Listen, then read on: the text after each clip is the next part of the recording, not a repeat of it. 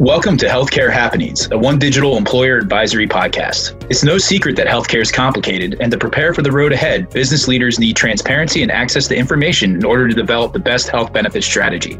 Our team of compliance leaders are here to shed light on the latest developments on the Hill and share their collective vision for ways to improve the healthcare experience.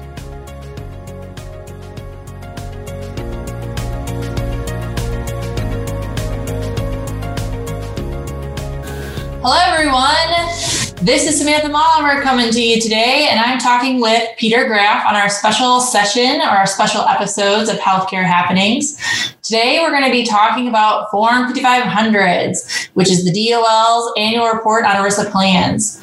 So, as I mentioned, I have a special guest with me today, Peter Graff, who is a senior compliance consultant here at One Digital, and our resident expert on Form 5500 filings. Peter, roughly how many Form 5500s have you worked on? Ballpark it for our listeners. Well, Sam, I was afraid you're going to ask that because I lost track when we got to when I got to about a thousand. Uh, in my prior life, that is my life prior to joining One Digital, I was a 5500 preparer for my prior employer. Um, you know, that was a really excellent experience for me. And since coming to One Digital, I've not had to do any actual preparations, but have been able to consult, weigh in, evaluate, and help both our consultants and our clients clients get their filings done as well as to resolve, uh, you know, complications or even in fact missed filings that they may have had in the past. So somewhere north of a thousand, uh, it's probably coming close to two, but I'm we not just lost track. That's all. We just lost track. okay. Sorry. Uh, so, Peter, could you tell us what's really the purpose of the Form 5500 filing? Okay. Well, the short answer is because the Fed say so, but the more detailed answer is it's because of ERISA. And under ERISA, there are both reporting requirements and disclosure requirements for, but for employee benefit plans. And the term employee benefit plans includes both retirement plans as well as health and welfare plans. Uh, the 5500 filings help address those requirements. Uh, amongst the things they fit the filings do is they document that the plans are operating within prescribed standards, and they also provide information or make it available to plan participants, beneficiaries, and regulators. Uh, on top of that, 5,500 filings are public information, so the information is available beyond uh, just the participants and the employers. Yeah, I think every year or so, you know, the DOL comes out with kind of a report that really describes like employer sponsored plans. It like looks at kind of those statistics that I think they pull from the Form 5500s that are filed. Correct. Um, so generally, who's required to file the Form 5500s? And here we're just talking about those health and welfare benefit plans. Okay, well, that's good qualification. So the bar for filing a health and welfare 5500 is a little higher than it is for a retirement plan. So for health and welfare plans, we're generally generally looking at plans that had 100 or more employee participants on the first day of the ERISA plan year. Uh, and when I say employee participants, that includes both retirees and COBRA participants that still may be active within the plan. So, and again, it comes back to how many on the first day of the ERISA, the ERISA plan year, uh, which is may or may not be the, the plan or policy year for the coverage. And for that, they would they, you know, an employer needs to look at, you know, their ERISA plan documents to confirm what that date is.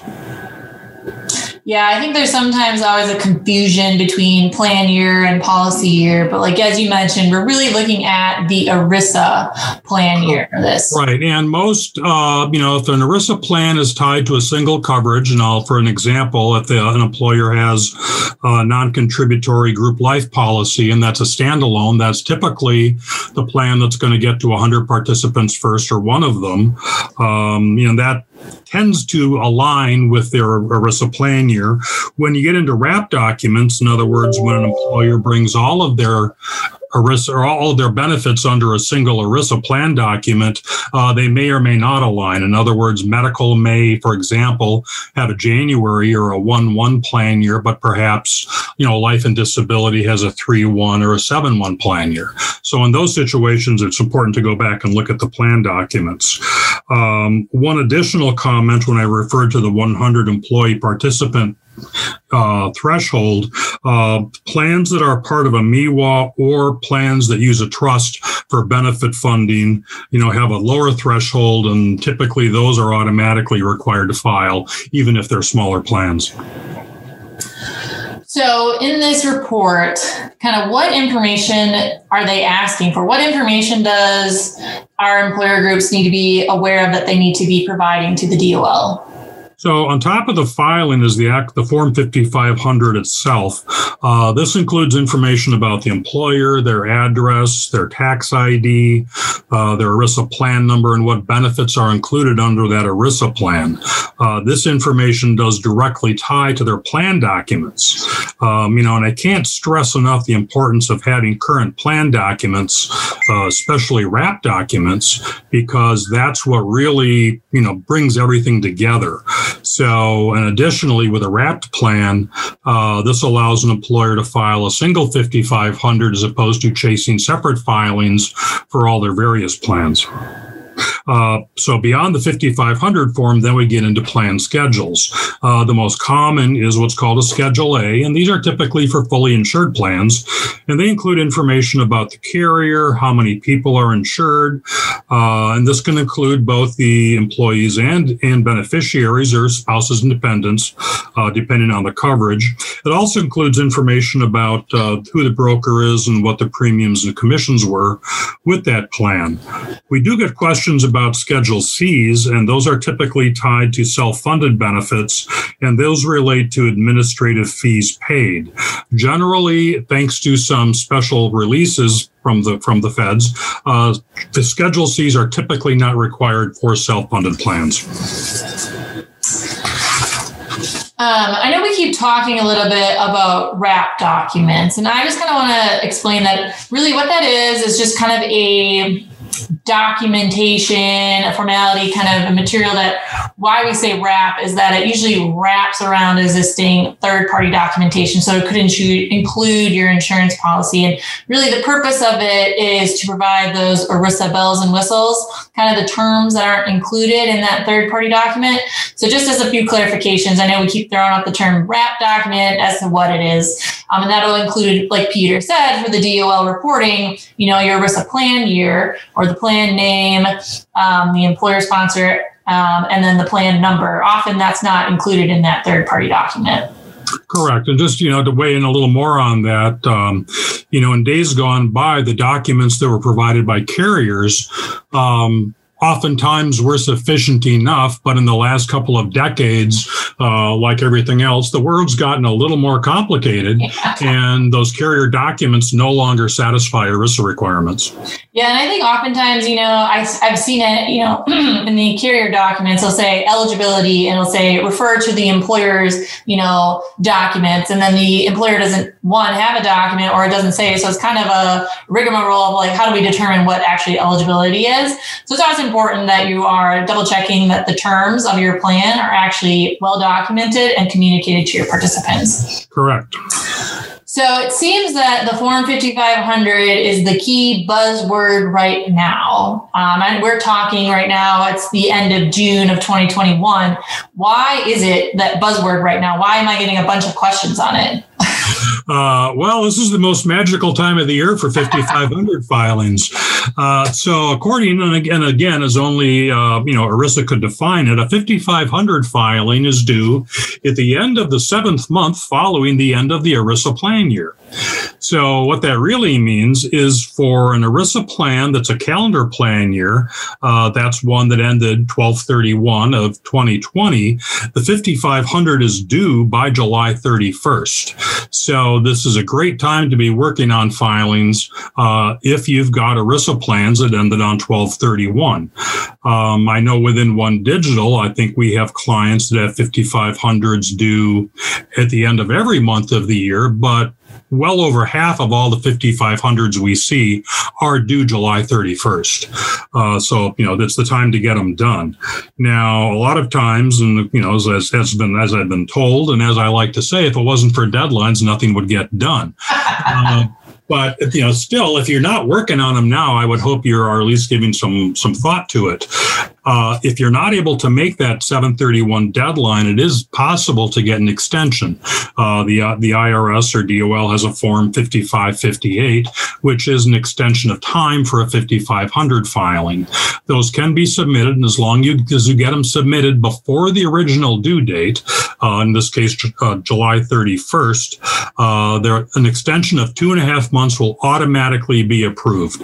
There is no penalty or fine for getting an extension. You just have to ask for it by the original due date. And again, it's two and a half months. So if you can't make that July 31 deadline and you get the extension in by that date, it will give you to October 15th to get that in. Yeah, and the form's not that complicated. It's pretty standard of how you would go about hmm, requesting that extension. Correct. Um, so if I determine that I do have to file the Form 5500, how would I go about doing that? So several years ago, the DOL decided that they were going to require all 5500 filings to be filed electronically through what they call their eFast 2 system. Um, you know, and I have seen it, I've logged into it, uh, and it is possible for an employer to access the system and create their phone, their own 5500 filing. Uh, my opinion from my personal experience is that I think it's a little bit clunky or a little bit cumbersome to try and work through. It's not particularly intuitive. Um, another shortfall, in my opinion, of that application is uh, it doesn't create the summary annual report, which is a document, which is a product of a 5500 filing. So, you know, if a client wanted to go in and create their own filing, that's entirely possible. Uh, they, they, would hopefully need to have to have sort of some wherewithal as to what they're doing, but they're still at the end of the day are not going to be able to produce that summary annual report. Most of the vendors we work with have, you know, custom or commercial software that integrates with the eFast 2 system, which is much more easy, much more user friendly and easier to use for them. Um, also, the applications that our vendors use will create those summary annual reports. So when a one digital uh, vendor partner produces them, the filing will be prepared, submitted electronically, and the summary annual report will be pr- produced and provided. Great information. Um, so, what if I was a client? I've seen this in the past that didn't know they had to do a Form 5500. Maybe they had just went over the 100 threshold, or they didn't think that the benefit that they were offering. Maybe they had a short-term disability or a life policy. That one had over 100, but maybe their medical plan didn't. So they just didn't know that they had to file the Form 5500 what happens? Is there any kind of like is there penalties associated to not filing? How do they go about you know bringing their plan back into compliance well, the first thing to do is to recognize that they missed some filings. Uh, the penalties for a missed 5500 filing are, as I recall, $2,233 per day per plan for each day a filing is late with no maximums, no limits. Uh, so these can, you know, if you're looking at missed filings going back several years, these dollars can really add up. Now, the DOL does offer what they call their delinquent filer voluntary compliance program or the DFVC program, if you hear that talked about. And that allows an employer to voluntarily submit missed filings uh, for a significantly reduced or modest penalty. Typically, a DFVC you know, penalty is about $10 a day per plan per filing, and those cap at about $2,000 a day per plan for one filing or 4000 if there's several years that are missed for a single plan. Um, you know, I have seen these in the past, and, you know, earlier this year, we worked with a client who had did not have a wrapped plan, had all individual plans, and had boy, eight or nine years of missed filings, and their their penalty exposure was north of twenty six million dollars. Um, you know, I don't know, you know, what kind of money all of our uh, compliance, all of our clients have, but a $26 million hit's pretty significant. Oh, yeah. Uh, and as long as you got come step up and take care of the DFVC filings, uh, you can typically get those done for a few thousand dollars. The penalty. But the important thing is the, the, the DFVC filing has to be submitted before the DOL identifies and contacts you about a misfiling, because once that happens, that DFVC filing option comes off the table. Oof. Ooh, well, at least you saved them some money, right? You helped them out, Peter.